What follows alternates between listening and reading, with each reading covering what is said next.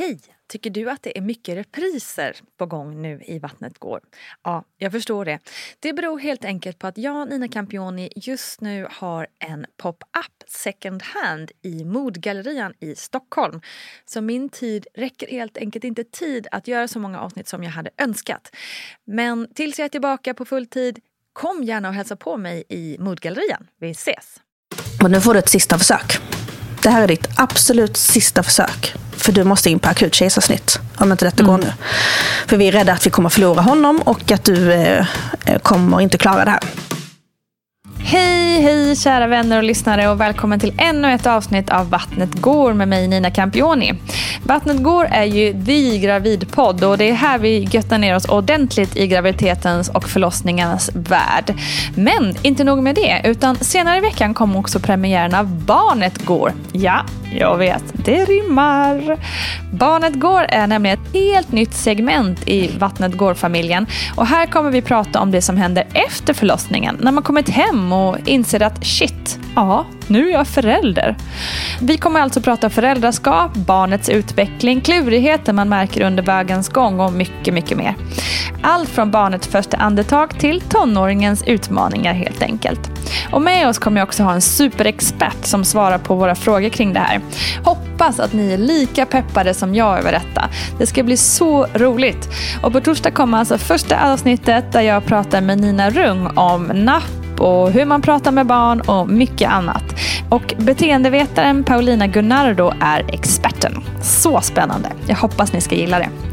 Okej, nu till dagens avsnitt och dagens gäst som är ingen mindre än influensen och fastighetsmäklaren Jannike Bisse Nordström.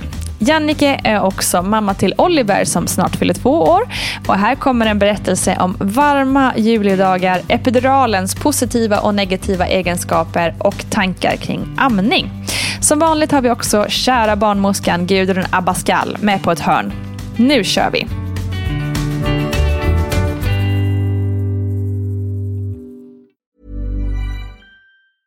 Quality sleep is essential. That's why the Sleep Number smart bed is designed for your ever-evolving sleep needs. Need a bed that's firmer or softer on either side? Helps you sleep at a comfortable temperature? Sleep Number smart beds let you individualize your comfort so you sleep better together. JD Power ranks Sleep Number number 1 in customer satisfaction with mattresses purchased in-store. And now, save 50% on the Sleep Number limited edition smart bed for a limited time. For JD Power 2023 award information, visit jdpower.com/awards. Only at a Sleep Number store or sleepnumber.com. Hold up. What was that? Boring. No flavor. That was as bad as those leftovers you ate all week. Kiki Palmer here, and it's time to say hello to something fresh and guilt-free. Hello Fresh. Jazz up dinner with pecan-crusted chicken or garlic butter shrimp scampi. Now that's music to my mouth. Hello Fresh. Let's get this dinner party started. Discover all the delicious possibilities at hellofresh.com. A lot can happen in three years, like a chatbot may be your new best friend. But what won't change? Needing health insurance. United Healthcare Tri Term Medical Plans, underwritten by Golden Rule Insurance Company, offer flexible, budget friendly coverage that lasts nearly three years in some states. Learn more at uh1.com. I'm Sandra, and I'm just the professional your small business was looking for. But you didn't hire me because you didn't use LinkedIn jobs. LinkedIn has professionals you can't find anywhere else, including those who aren't actively looking for a new job but might be open to the perfect role, like me. In a given month, over 70% of LinkedIn users don't visit other leading job sites. So if you're not looking on LinkedIn, you'll miss out on great candidates like Sandra. Start hiring professionals like a professional. Post your free job on linkedin.com/achieve today. Hej och välkommen till mitt sovrum. Tack och välkommen till mitt sovrum. Ja, så himla mysigt att man kan jobba på det här viset ändå. Verkligen. Men du, vi ska inte prata om sovrumsmys utan vi ska prata om storyn om Oliver. Ja, helt enkelt. gud. Alltså, Det här är så spännande för jag var tvungen att gå tillbaka och läsa gamla blogginlägg om hur Ja. det var. För det är så här, man glömmer bort. Eller så här, man förtränger kanske. Så jag var tvungen att Ja, läsa innan vi precis. pratade. Jag bara, gud jag måste gå in och läsa lite. Vad, vad hände egentligen? Liksom. Ja. Så det gjorde jag precis. Men är det någonting som Alltså när du ser tillbaka och tänker på det, är det någonting som känns, alltså men just graviditeten och förlossningen, är det någonting som du tänker tillbaka och ser som en eh, ljus tid eller som en jobbig tid? Graviditeten jätteljus, spännande. Mm. Eh, verkligen, verkligen, verkligen spännande. Eh, och, men det var tungt eh, för att det var så himla varmt. Det var ju 2018. Mm. Det var ju liksom en Just det, riktigt varmt. Oh, shit. så det var liksom, jag födde honom i juli. Så du kan ju oh. själv föreställa dig. Så vi, vi köpte liksom den sista fläkten. Jag sa till min kille, jag bara, kommer du hem utan fläkt så behöver du inte komma hem alls. jag hittade en stackars fläkt som vi hade. Men jag ser tillbaka på ljus tid, verkligen. Jag hade mycket jag hade inga åkommor. Jag, jag mådde så sjukt illa de första tre månaderna. Jätte, jätte, jätte illa. Eh, och fick gå på eh, de här Largigal, tror jag de heter. Mm. Eh, som man äter. Och sen så fick jag, vad heter det när man får ont? Foglossning. Foglossning Eller? fick jag jättemycket i slutet. Så okay. det, var, det var tungt. Men annars så mm. var det supergraviditet. Mm. Mm. Hur planerat var det? Inte alls. Jag har varit tillsammans i fyra månader. Oh, alltså, jäkla sjukt. Så vi bodde i en liten en och en halva på Kungsholmen. Mm. Och eh, vi, alltså, vi skyddade oss liksom så här. Men eh, tydligen inte hade jag missat något piller där. Och, mm. Eh, men ni hade hunnit flytta ihop innan ja, det hände? Så att säga. Ja, vi hade okay. bott i fyra månader. Oh, wow, så det var ju verkligen, ni var ju seriösa kan man ju säga i alla fall. Ja, Utan, alltså liksom, verkligen. Hans, hans ord uh. som han sa till mig direkt när jag berättade att jag var gravid. För jag kom hem, liksom, jag tog test på jobbet. Och då bara åkte hem direkt. Bara, Gud, alltså, jag måste berätta det. Och sa det till honom, jag skrek kanske. och bara, Gud, jag är gravid. och han bara tittar på mig ett par sekunder. Och sen på han bara, jag vet ju exakt vad jag vill göra. Jag hoppas du vill samma som jag. Och då var det att han ville behålla såklart. Det ja. ville jag också. Mm. Ja, härligt. Mm. Och kändes det liksom helt 100% naturligt för dig också? Eller? Det gjorde eller? faktiskt det. Det var mm. helt sjukt, men det var, det var så jäkla rätt. Med, med eh, min kille då och med alltihop. Så det kändes helt perfekt. Även Gud vad härligt. Det, även ifall det var så mycket som vi behövde eh, fixa. Eh, mm. Så, um, eh, alltså just att man bodde en, en och en halva. Men gud, jag har alltid tänkt att jag ska bo i en villa när jag ska ha barn. Eller ja, just det. Ja. Men um, ja, det löste sig. Ja men så himla, gud jag blir helt tårögd av det där. För det är så himla coolt att det är så här Inga tveksamheter liksom? Nej, noll. Noll, noll, noll. Det uh. var verkligen helt sjukt. Uh, det blir också så här när man tänker tillbaka på det, hur det kändes. Och det, allting var ju så nytt och man visste inte hur det skulle vara. Mm. Och, men det, man glömmer bort att det är nio månader och de ska bakas också. Exakt. Mm. Det, de, det är så av en anledning säkert. Mm. Men han, hur gick det där med en och en halvan? Hann ni hitta något annat innan eh, Oliver kom? Ja, alltså, Eller... jag, jag jobbar ju som fastighetsmäklare då.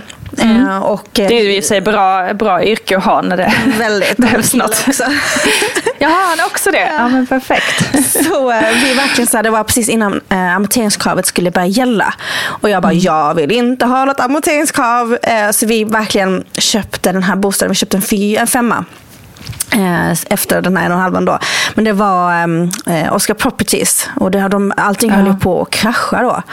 Eh, mm. 2018. Eh, det var verkligen en stor jättebostadskris eh, i Stockholm. Så vi hann sälja hans och köpa ny på två veckor. Oh shit!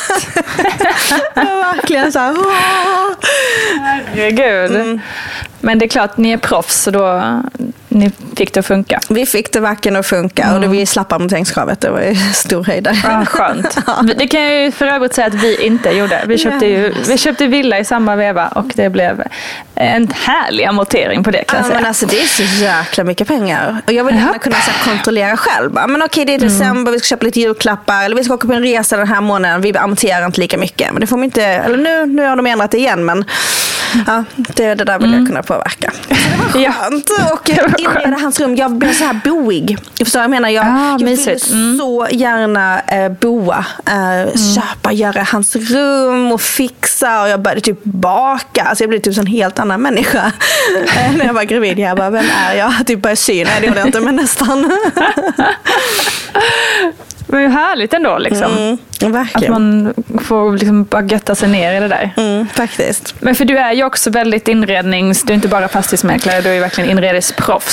Jag älskar inredning, jag älskar ny, ja. nytt. Alltså göra nya grejer. Jag har ju bott i ja. många olika hem och Det var väl så hela min karriär började när jag var nere i, i Skåne. Att jag började renovera Mm. en gammal villa där. Eh, Och uh, satte in stuckaturer. Det här var ju liksom åtta år sedan nu snart. Och man började sätta in stuckaturer och man var en av de första som gjorde det. Satte in fiskbenspaket och ja, listor på väggar och marmorgolv Mm. och mässing i kök och så här. Så det var så jag blev stor. Ah, okej. Mm. Härligt. Nytt. Men du, eh, apropå det då, liksom, hur tänkte du när du inredde Olivers rum? Jag vill att det ska Har du några tips? Ja, jag vill att det ska vuxet ut. Att det liksom inte är ett barnrum utan han ska kunna ha det sen när han är liksom 12 år. Så Mm. vi gjorde en sån här en, en bokhylla. Som just nu har det ett skötbord som är liksom infällt i själva bokhyllan. Hela vägen upp till tak, för det var ganska litet rum. Eh, och sen så finns det då, alltså här man kan sätta in en tv i framtiden, är det uttag för, Ja, ja, i den ja. här bokhyllan. Smart. Eh, och även att man ska kunna ta bort två stycken um, luckor så att man kan ha ett skrivbord där inne sen. Så att man tänker framåt, att man inte tänker Ja, bebistiden. precis. Mm. Och så kan man ha ett skrivbord där inne. Så, sådana saker. Det är ju verkligen smart. Det tror jag inte så många, inklusive jag själv, hade tänkt på. Nej, och jag är ganska egoistisk när jag tänker vad jag ska ha hemma. Jag vill inte tänka på att han ska ta sönder någonting. Vill ta sönder det så får det gå sönder. Men jag vill inte så här, ha ett hem som är bara gjort för ett barn. Bara, nej, ingen vit soffa för det kan han förstöra. Ja, Ingen heltäckningsmatta för då kan han kräkas på den. Bara, ja, skitsamma om det händer. Jag Mm, vill liksom, fan, det vet ju du, men alltså, man kommer inte kunna ha fint på 20 år. Nej, exakt. Nej, så är det ju verkligen. Nej, men så, är min, så tänker nog faktiskt jag också. Att det, det är för tråkigt att leva så helt enkelt. Mm. Ja, Eller liksom faktiskt. leva efter att saker ska gå sönder. Ja. Det är inte min melodi alls heller. Ja. Nej, men så vi målade den här bokhyllan och höll på när jag var höggravid och i 100 graders värme. Men det var, det var Mm. jättemysigt att bo med honom, med min kille då. Det var ju vårt liksom, första gemensamma hem. Så, Mm. Gud så vad mysigt.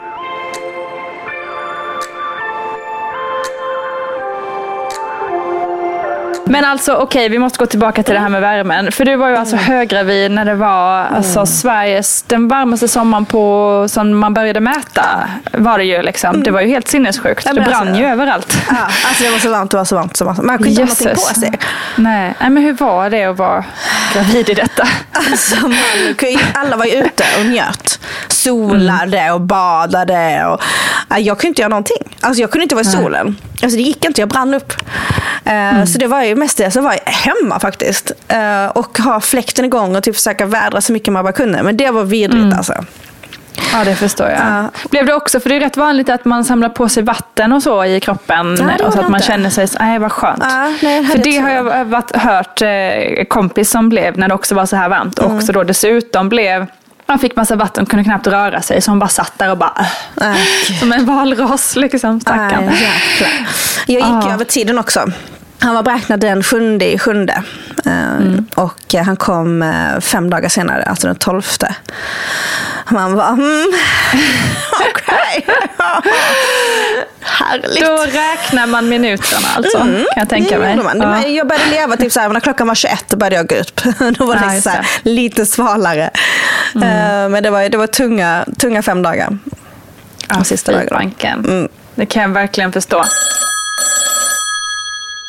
Ja, hur påverkas jag som gravid av värmen på sommaren? Ja, så här tänker jag och det, när jag har diskuterat med mina kollegor att det här att vara gravid, bara det är ju en ökad påfrestning på kroppens alla organ, både hjärta, njurar och, ja, och lever och alltihopa. Så att, och sedan då den här och ytterligare värmen kommer på så blir det ytterligare en, en betydlig belastning. Man vet till exempel att man ökar ju sin blodvolym med 30 procent under sin graviditet och det gör ju då att hjärtat får, får jobba på mera och eh, och eh, njurar och ja, alla organ liksom måste jobba, jobba på mera.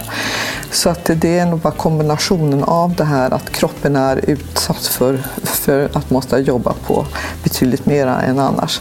Och så att därför så rekommendationen är väl där att man inte ska vara i solen utan man ska hålla sig i skuggan och det handlar ju inte bara om att eh, för att det är jobbigt utan man vet till exempel pigmentförändringar är ju någonting sånt där som kan bli bestående om man solar och eh, så och som inte går tillbaka sedan. Så att jag tycker att man ska vara försiktig och se till framför allt då att man kompenserar. Då. Svettas man mycket, ja då är det viktigt att man får i sig vätska och då är det inte bara vatten utan jag tycker också att man kan tänka att man ska ha, se till så att man får i sig salter för när man svettas så, så förlorar man ju mycket salter. Så vätskeersättnings Medel av eh, olika sorter kan man titta vad man tycker om. Men tänk på det så att man har en bra balans här så att man kompenserar det man svettas ut. Och det är ju också så att man, många kvinnor får ju också en svullnad, alltså ödem under graviditeten. Och det får man ju också säkert om, man, om det är väldigt varmt och så utsöndrar man mera vätska på det viset. Så att jag tycker man ska vara försiktig och eh, tänka sig för. Och, eh, men framför allt här se till att man lägger, ligger rätt i eh, vätske, vätskebalansmässigt. Så lycka till och hoppas att det blir bättre den här sommaren. Vad, alltså, hur, hur såg du på förlossningen? Var det någonting du såg fram emot eller kändes det läskigt? Jag känner mig så, så, så, så taggad för att min mamma är barnmorska.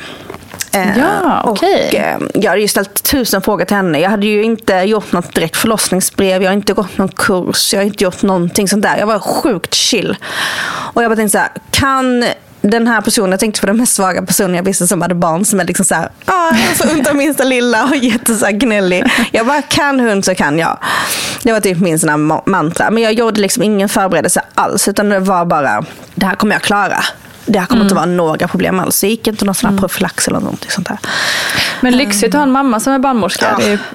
Det är perfekt ju. Ja. det är helt fantastiskt. Ja. Så hon, eh, hon hjälpte mig mycket hur jag skulle tänka och mm. små saker som jag skrev, eller som jag sa till min barnmorska. Det här, det här vill jag att ni tänker på bara. Mm. Och det var typ att ingen skulle få sy efteråt om jag sprack. Uh, ingen ska få sy som inte är kunnig. Mm. Just det. det är en bra grej. Det är faktiskt en bra grej för många att tänka på. Att liksom, det kan man faktiskt säga ja. till om. Ja, men annars ja. var det så att studenter skulle få vara i rummet var inga problem. För de är ju väldigt noggranna. Mm. Eh, så sådana saker var inga problem alls. Sa min mamma, det är nästan positivt att man har det. För då går ju barnmorskan igenom saker och ting som en kanske nästan förbiser ibland. Liksom. Så det var Just en sån grej som hon sa. Mm. Eh, men ja, men det var, det, var en lång, det var en lång förlossning. Ja, men ska vi, mm. vi påbörja den delen av berättelsen? Vi hoppar in i den. Uh, för det första så var det um, gick ju den här slemproppen. Som, eh, efter de här fem dagarna så gick den här slemproppen. Där. Och efter tolv timmar efter den kanske så började mina verkar. Mm. Ganska så rejält. Eh, och vi var hemma ganska så länge och väntade, väntade, väntade på honom. Men nu, nu åker vi in. Nu åker vi in för att se. Liksom så här, och vi packade ihop BB-väskan och vi packade ihop allting. Vi hade ätit en stabil pannkaksfrukost. Och bara, oh, nästa gång som vi öppnar dörren så är vi tre. Och så åker vi in till BB i Stockholm och de bara, nej, eh, du är eh, inte tillräckligt öppen och eh, du kommer inte få stanna. Så det var sånt mm. jäkla nederlag. Man bara, här, mm, nu ska man hem igen. Liksom. Och man liksom I den här värmen. Ja, i den här värmen.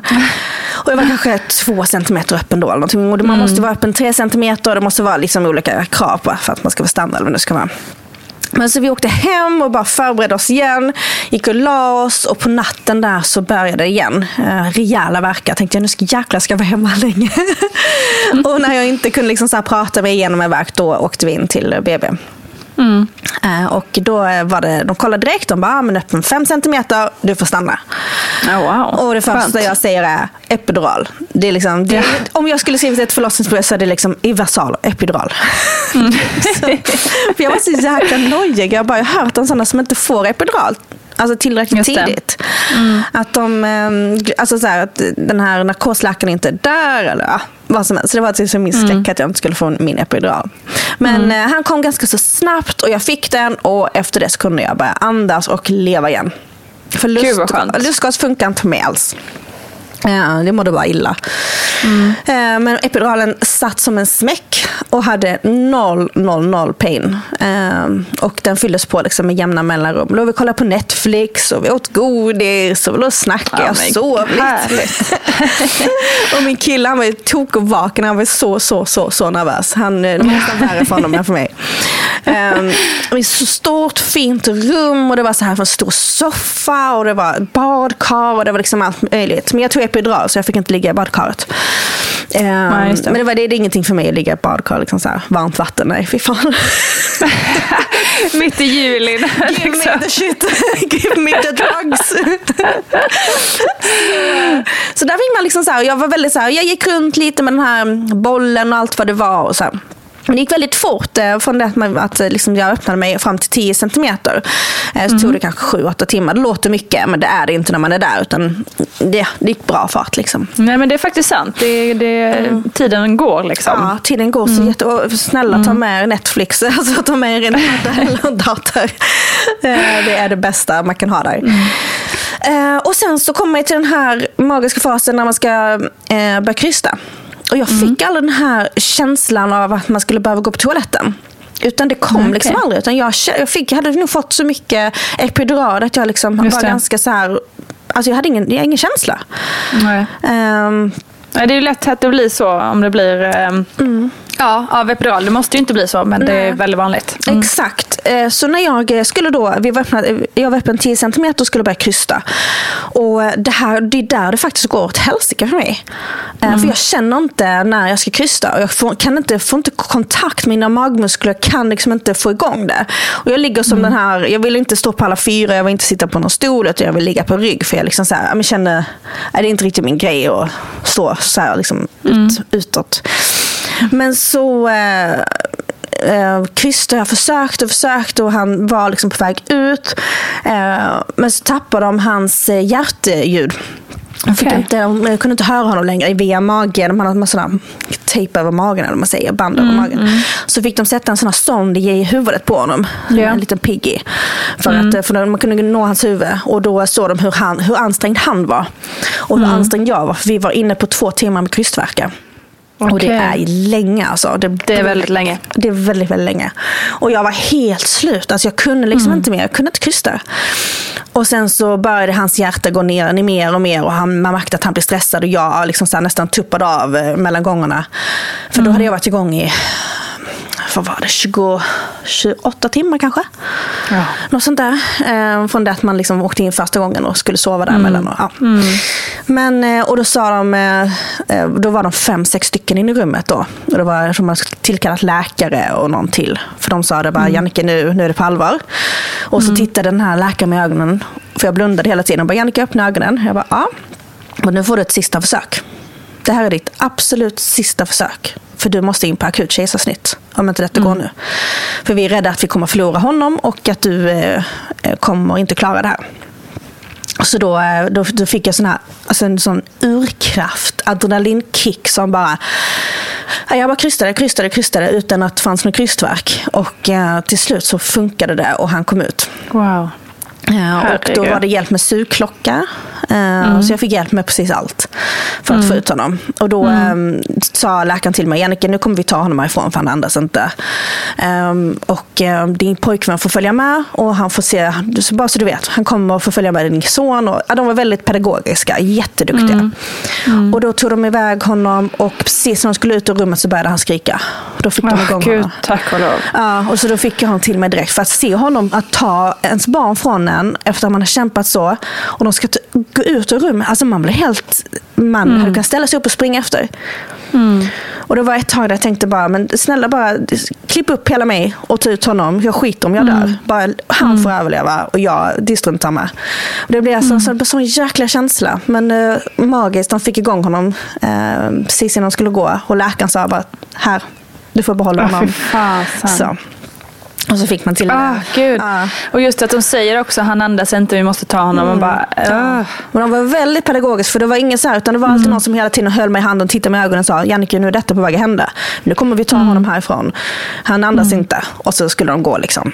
Alltså det var så, ah. Och just det här, jag kommer aldrig glömma det här Herregud. jäkla ljudet av sugklockan. Alltså du vet sån här, för jag blundade under hela min förlossning. Kunde inte titta. Jag, vet inte, alltså jag ville inte se det. Alltså jag, ville liksom så här, jag ville inte traumatisera mig själv genom att se någonting.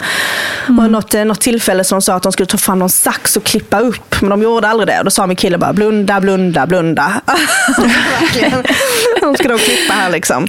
Eh, som tur var gjorde de inte det. Men, eh, men det var, så här, var en sån grej som jag bara, jag bara blundade för jag vill inte se annat. Jag vill bara fokusera på mig själv. Jag sa ingenting heller. Så min kille var så här bara, så andas du? Alltså, du, du säger ingenting. Jag var så tyst. Men det är inom mig själv så skrek jag ju. Just det, ja men exakt. Ja men okej, så du, gjorde, du skrek liksom inte någonting Nej. utåt? Nej. Wow. Ja. Sista krystvärken gjorde jag det. Men det värsta det är mitt sätt att, så här, när jag får ont så skriker jag inte. Alltså jag blir så här, Ta det inåt. ja, inåt. just För det, det har ingen effekt av att skrika ut. Och då sa min mamma också till mig, bara, de som skriker, fokusera den skrika in i magen, ner i ditt... Alltså, uh, alltså den, skrik inom dig i så fall. Ja, just det.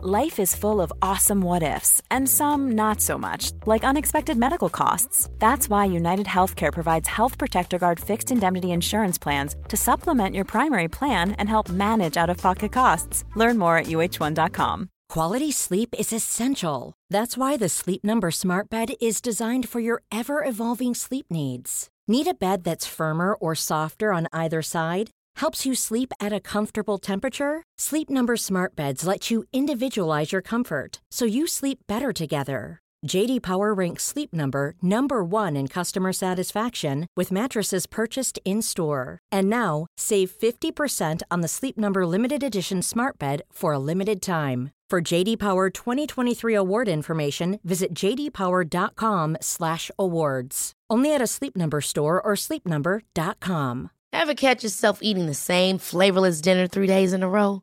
Dreaming of something better? Well, HelloFresh is your guilt-free dream come true, baby. It's me, Kiki Palmer. Let's wake up those taste buds with hot, juicy pecan-crusted chicken or garlic butter shrimp scampi. Mm. Hello Fresh. Stop dreaming of all the delicious possibilities and dig in at HelloFresh.com. Let's get this dinner party started. Hey, it's Ryan Reynolds, and I'm here with Keith, co star of my upcoming film, If, only in theaters, May 17th. Do you want to tell people the big news? All right, I'll do it. Sign up now and you'll get unlimited for $15 a month in six months of Paramount Plus Essential Plan on us. Mintmobile.com slash switch. Upfront payment of $45 equivalent to $15 per month. Unlimited over 40 gigabytes per month. Face lower speeds. Videos at 480p. Active Mint customers by 531.24 get six months of Paramount Plus Essential Plan. Auto renews after six months. Offer ends May 31st, 2024. Separate Paramount Plus registration required. Terms and conditions apply if rated PG. This is Paige, the co-host of Giggly Squad, and I want to tell you about a company that I've been loving, Olive and June. Olive and June gives you everything that you need for a salon quality manicure in one box. And if you break it down, it really comes out to $2 a manicure, which is absolutely insane. It's also so easy to get salon worthy nails at home with Olive and June. The difference between how your nails used to look when you did them yourself and now with the Manny system is a complete game changer. The best thing about Olive and June too is it's a quick dry. Dries in about one minute, lasts for five days, and full coverage in up to one to two coats. Visit oliveandjune.com slash perfectmanny20 for 20% off your first system. That's oliveandjune.com slash perfectmanny20 for 20% off your first system.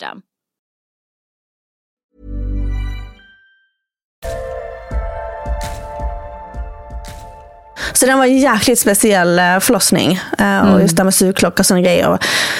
Eh, det var, var, de, de sa det efteråt att det var väldigt konst, alltså, häftig grej att någon kunde krysta ut sitt barn utan att ta en krystvärk. De sa det, då jävlar har man ett, ett kraft, alltså en kraftig serie. Då får man mm. om man har en förlossning. Och man är beredd att göra precis vad som helst för att det här lilla livet ska komma ut. Fan vad starkt. Ja, Grymt. Alltså herregud. Hur var känslan när han kom på ditt bröst där? Och hur var det när du hörde skriket liksom? Ja, men sån, sån, sån lättnad. Alltså extremt. Man eh, var liksom så här, "Men det här nu, nu är det lugnt, nu, nu kommer han klara sig, nu är det liksom inga problem. Och han var ju ganska medtagen också. Och man skrek jättemycket och, vi fick stanna kvar, jag tror det var tre dagar på sjukhus i och med att han kom med sugklocka. Så är det lite speciella regler tydligen. Ja, vad sker efter en sugklocka och vilka undersökningar görs? Och hur tänker vi? I princip så kan man säga att det ser samma undersökningar som efter en vanlig förlossning. Men ändå vill man nog, måste man nog påstå att risken för komplikationer är betydligt större både för kvinnan och barnet när, efter en sugklocka. Så därför så är, är det viktigt att man har ännu mera kontroll över läget, tycker jag. Till exempel för kvinnan så kan man säga att bristningar som grad 3 och 4 är betydligt vanligare efter en, än efter en vanlig förlossning. Så därför är det viktigt att man gör en mycket noggrann undersökning av kvinnans underliv.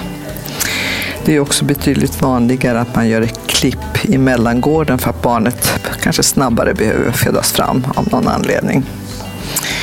Risken för att kvinnor också förlorar mer blod är eh, är vanligare än efter en vanlig förlossning och därför så är det mycket jätteviktigt efteråt att man har någon kontroll att moderkakan lossnar som den ska, att den är hel och att livmodern verkligen drar ihop sig ordentligt och att barnmorskan med mycket täta mellanrum kontrollerar att, att blödningen har avstannat. Så att eh, därför så, så känns det att visst blir det mer noggrann uppföljning efteråt. Och sen så på, mera på sikt så är det så att har ju kvinnor som har gått igenom en sugklocka också större besvär med, sitt, med smärta från underlivet så där behöver man också få hjälp med bra smärtlindring och så vidare. Och sist men inte minst så är det både för kvinnan men även för hennes partner, alltså för föräldrarna, så är det här en betydligt mera traumatisk förlossning och upplevelse. Så det är otroligt viktigt att man får en bra uppföljning av eh, de barnmorskan som har varit med och den läkaren som varit involverad i det hela. Och inte bara innan man går hem utan även en uppföljning några veckor efter att, att eh, förlossningen har varit. Och om vi så ska prata om barn så, så vet vi att efter en sugklocka så får ju de allra flesta barn en större fostersvulst, alltså en svullnad, en ansamling av vätska under huden som eh, som man behöver kontrollera att den inte fyller på sig för mycket. Det är ingenting som är farligt för barn, men det kan se väldigt, väldigt, väldigt otäckt ut när man tittar och föräldrarna som inte är vana kan bli väldigt förskräckta över det. Så tänk på det. Men det brukar läggas efter några timmar, den här vanliga fostersvulsten. Sen så finns det också en risk för att barnet kan få sårskador på huden, alltså att huden lossar lite grann och eh, att det blir eh, som sedan blir sår, som en sårskorpa efteråt. det får man ju också ha kontroll över då, att det inte blir någon infektion. Det är inte så vanligt. Vanligtvis idag tycker jag så är det ganska sällsynt. Men om det händer så måste man ju ha koll på det. Sedan så kan barnet också få en blödning i i, under skallens benhinna på olika nivåer där det kan fylla på sig ganska mycket blod. Och det är någonting som är väldigt viktigt och som man är väldigt noggrann med att kontrollera på barnet efter att barnet är fött så att det inte fyller på sig för mycket. Att blodförlusten blir för stor. Så att därför kan man också säga att de här barnen har en större risk för att få en anemi om den här risken och komplikationen uppstår. Vi vet också om man tittar på statistiken att de här barnen har också en ökad risk för gulsot och det är säkert på grund av den här att de kan få den här blödningen efteråt och när blodkropparna bryts ner. Och sen så är det väl så att de, många barn får sedan ont i huvudet efter att ha gått igenom en sugklocka. Och det är vi väldigt väl medvetna om så att det, idag så är det väldigt vanligt att man ger barnet ett smärtstillande, något smärtstillande medel efter att det är fött för att, att lindra den här smärtan som barnet kan få i huvudet. Men äh, just på grund av de här olika riskerna så är det väldigt viktigt att man har upprättad och tätade kontroll över barnet och ser hur barnet mår och hur allting utvecklas första tiden efter födelsen. Um, men äh, alltså, han var helt underbar. Och han var så, det var kärlek. Kärlek vid första ögonkastet som alla säger. Det är en sån hemlig klubb. Jag är inte så jättebarnkär. Eller jag, det, har inte så jättestort intresse för barn om man säger Nej. så. Men det är en speciell klubb att ha ett barn och man får den här extrema kärleken på alltså, ja. noll sekunder. Mm. Man har kunnat göra om det dagen efter. Liksom. Ja men lite så är det ju. Mm. Alltså, jag, I och för sig så kände inte jag inför min första förlossning kan jag säga. Jag skulle inte kunna göra om det dagen efter. Men för min andra kände jag verkligen så här, herregud, I can do it five more times. Alltså, så här, inga problem. Ja. Liksom.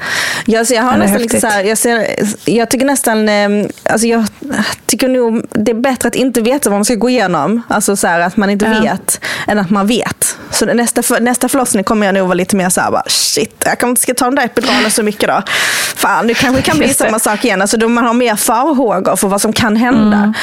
Mm. Um, så ja, men... Ja, jo, precis. Samtidigt är man mer rutinerad och kan liksom reglera det lite bättre kanske. Mm. Ja, det, tror det är svårt att veta. Det är jättesvårt att veta hur man reagerar på epidural och på ja. allt. Liksom. Ja, herregud. Men jag skulle ju rekommendera ja. alla att ta epidural ändå. Alltså. Ja. Jo, det kan jag skriva under på. Mm. och hur gick det med sprickandet då? Fick du någon som kunde uh, sy ordentligt om ja, du nu behövde? Jag verkligen. Jag tror jag fick en, jag fick en sån här äldre kvinna som var så här ordförande i Barnmorskeförbundet. Alltså hon var ah. drottning liksom. Mm. Helt fantastisk. Uh, så jag tror jag sprack andra graden gissar jag. Mm. Invändigt och eh, utvändigt tror jag. Men inga, inga men alls efter det. Ja. De var superduktiga. Det är inte så att man behöver åka dit och ta bort stygnen efteråt heller. Utan de försvinner ju i kroppen. Liksom. Mm. Mm. Men det var kanske, jag tror man, jag blev människa igen i kroppen efter kanske, alltså om man ska vara helt, helt återställd var det kanske åtta månader. och så, mm. så här, man började så här, få magmuskler igen. Men mm. eh, efter de här, så här, sex veckorna så mår man ju prima igen. Liksom. Och mm. redan på efter, om man ska gå därifrån så mår man ju bra. Egentligen. Man kan gå. Ja, det är så coolt. Ja, det är så jävla coolt. Mm. Kvinnokroppen alltså. Ja.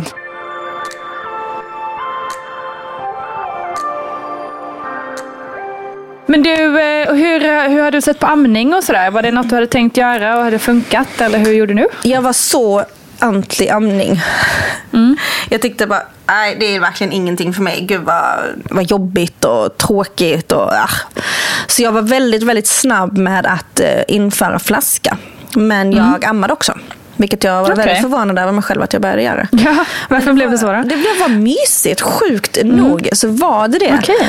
Och det var mm. så naturligt när han var där och han liksom sökte sig upp till bröstet direkt. Så blev mm. det så naturligt. Uh, och det gick så bra. Um, och han var väldigt duktig på det liksom, och ammade mycket mjölk och sådana saker. Mm. Så det blev enkelt för mig. Och jag liggammade hela tiden, vilket var superskönt. Men jag kunde inte sittamma. Jag var jättedålig Nej. på det och han var också väldigt dålig på att sittamma. Eh, och jag fick ont i ryggen av det. Så liggamning ja, var verkligen min grej. Det är faktiskt ett bra tips. Alltså, just sittamma för mig funkar och så, men man blir ju mm. rätt så, alltså, man blir rätt stel i axlar och rygg och allting. Ja. Så att liggamma är man ju verkligen ja. mer bekvämt egentligen. Ja. Så det, jag hade lite tufft. Jag kunde inte göra det offentligt heller riktigt, för jag var inte bekväm med det. Um, och uh, så, här, så, skulle man ha en filt över så var det så här, ja, men det var 40 grader ute. Man skulle sitta med filt över. Han var så varm, jag var så varm. Det gick liksom inte. Mm. Så det var inte så Nej. jättebra. Liksom så här. Och hemma kunde jag sitta med min amningskudde men den kunde inte liksom på samma sätt ta med sig ut. Och, mm. Så jag hade väldigt problem att göra det offentligt. Men hemma gick det hur bra som helst. Och som sagt, när man mm. ligger och liggammar och så somnar man ju båda två oftast. Och på natten när han vaknade så liggammade man. Och då kunde mm. ju båda två somna och sådär. Så det var jättehärligt. Mm. Men vi var jättesnabba med att introducera flaska. Och då hade vi ersättning uh, för att mm. min kille. För jag, jag ville inte sluta leva. Jag har varit liksom så här, inte kunnat göra någonting på nio månader. Så nu bara, nu, här är flaskan, här är barnet. Vi ses om ett par timmar. jag var jättesnabb med. Um, Men funkade det bra liksom?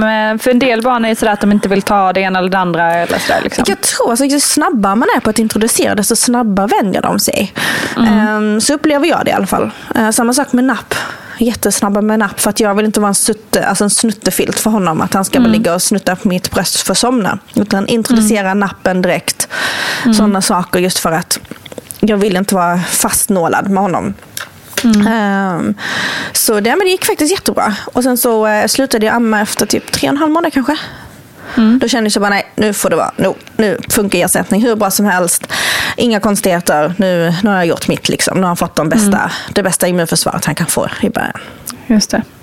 Får du, för, I och med att du bloggar och liksom offentlig person, på så, liksom, har du fått... Eh, alltså vi har pratat en del om mamma-shaming och mm. liksom sådär att folk eh, gärna lägger sig i ens beslut. Och mm. Just amning är ju en sån grej som är ganska känsligt för många. Mm. Har, du, hur har, du, har du fått någon kritik kring det? Liksom, kring dina val? Alltså jag fick verkligen kritik när jag lämnade honom så pass tidigt. Jag skulle iväg och fixa mina fransar eller någonting. Jag skulle vara iväg i typ Jaha. två timmar. Och då han bara... Oj, två timmar? Jannica, vad håller du? Alltså så jävla illa. Nej men då fick jag verkligen bara, hur kan du lämna ditt barn? Och sen skulle mm. jag iväg på någon resa när han var fyra månader tror jag. Eh, åkte jag iväg på någon mm. skidsemester i tre, fyra dagar. Och de bara, man får mm. absolut inte lämna sitt barn. När de är en månad, en timme, två månader, två timmar. Alltså, man bara, okay. Men om, tänk om jag hade hamnat på sjukhuset då?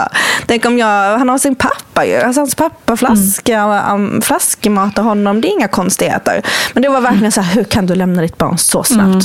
Mm. Det var Varför har du skaffat barn om du ändå inte vill vara med dem? typ. Alltså så jäkla sjukt. Eh, och det att man liksom inte ammade längre, typ så frågor på det. Och, eh, Mm. ja, alltså, men framförallt att jag lämnade bort honom ganska så snabbt. Mm. liksom, till sin pappa. lämnade bort.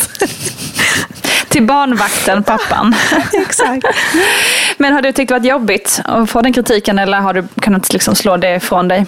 När man ammade så hade man lite hjärnspöken tycker jag. Alltså hormonmässigt. Alltså man var inte sig själv. Alltså jag kan ju få för så bara, uh, man var ju konstig liksom när man ammade. Och, eh, nästan värre när man var gravid. Alltså det var att man hade så mycket känslor.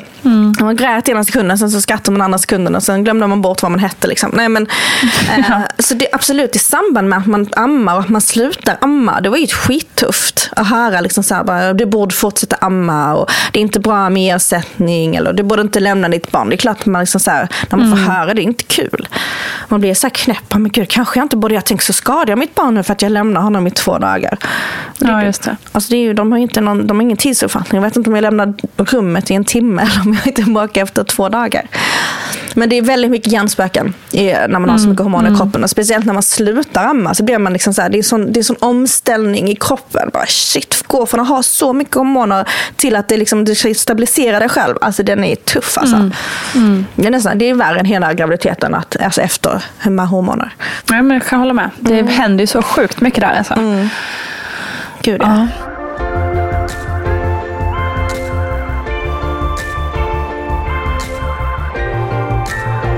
Innan vi avslutar också, har du något eh, tips förutom epiduralen som du skulle vilja skicka med till dina fellow sisters? Alltså jag fick ju um, jättehjälp genom att dra i ett lakan, kommer jag ihåg. Ja, Eh, just det. Det, det var är en två- sån här gammal härlig teknik. Ja, exakt. Jag tror det var två barnmorskor eller en barnmorska. Så fick jag liksom dra mig upp. Den var, för jag låg ju och födde på rygg. Den var helt fantastisk. Den fick mig verkligen att bara pressa. Jag tror det var det som fick ut honom till slut. Eh, men alltså, den var jätte, jättebra. Sen fick man en härlig kraft av liksom. Ja, och var inte rädda. Det gör inte så jätteont som alla säger. Speciellt inte om man har bra epidural. Exakt. Och du, en annan tipsfråga. Du tipsade ju om Netflix där, men är det något annat som du eh, tyckte var bra att ha i din väska på BB? Oj, jag gjorde en helt inlägg om det här. Uh, uff. jag hade ju alltså, så här, stora trosor. Jättestora trosor. Ehm, och jag hade så här, med mig egen kudde, alltså sovkudde. Ah, skönt. Ja, jätteskönt med så här, eget påslakan på. Alltså, så här, sådana små saker bara, så det luktar gott. Alltså, så här. Jag hade med mig egen tvål. Också en sån grej, för deras tvålar är inte så här, den är väldigt så mild och ingen parfym. Och du vet, så, här. så det var ganska så skönt. Ehm, jag hade med mig um, så här, tofflor. Det är Rätt så skönt för man går ju ut till um, kafeterian och så. Så det var också jättebra. Sen mysiga grejer som kan göra att man känner sig lite hemma. Liksom. Ja men precis, jag hade, jag hade med mig doftljus också. Oj, ja. Ja, Inredningsexperten. Jag har alltid med mig det när jag ska på hotellrum eller någonting. Nej, alltid, har du? Ja, alltid. Eller Nej. sån här um, litet, litet varmljus.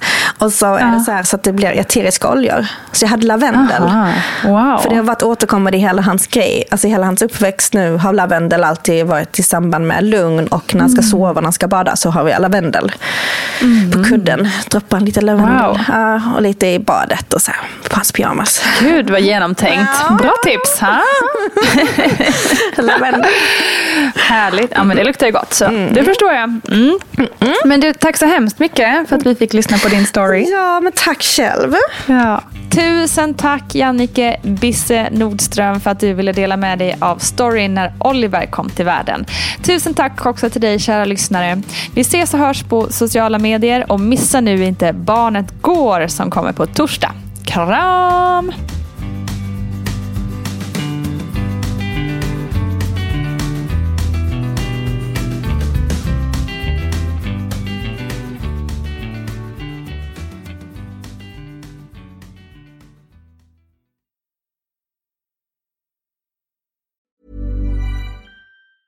Ever catch yourself eating the same flavorless dinner three days in a row? Dreaming of something better? Well, HelloFresh is your guilt-free dream come true, baby. It's me, Kiki Palmer. Let's wake up those taste buds with hot, juicy pecan-crusted chicken or garlic butter shrimp scampi. Mm. Hello Fresh. Stop dreaming of all the delicious possibilities and dig in at HelloFresh.com. Let's get this dinner party started. Imagine the softest sheets you've ever felt. Now imagine them getting even softer over time. That's what you'll feel with Bowl and Branch's organic cotton sheets. In a recent customer survey, 96% replied that Bowl and Branch sheets get softer with every wash. Start getting your best night's sleep in these sheets that get softer and softer for years to come. Try their sheets with a 30-night guarantee. Plus, get 15% off your first order at bowlandbranch.com. Code BUTTERY. Exclusions apply. See site for details. Hi, I'm Daniel, founder of Pretty Litter. Cats and cat owners deserve better than any old fashioned litter. That's why I teamed up with scientists and veterinarians to create Pretty Litter. Its innovative crystal formula has superior odor control and weighs up to 80% less than clay litter. Pretty Litter even monitors health by changing colors to help detect early signs of potential illness. It's the world's smartest kitty litter. Go to prettylitter.com and use code ACAST for 20% off your first order and a free cat toy. Terms and conditions apply. See site for details. Planning for your next trip? Elevate your travel style with Quince. Quince has all the jet setting essentials you'll want for your next getaway, like European linen, premium luggage options, buttery soft Italian leather bags, and so much more. And is all priced at 50 to 80% less than similar brands.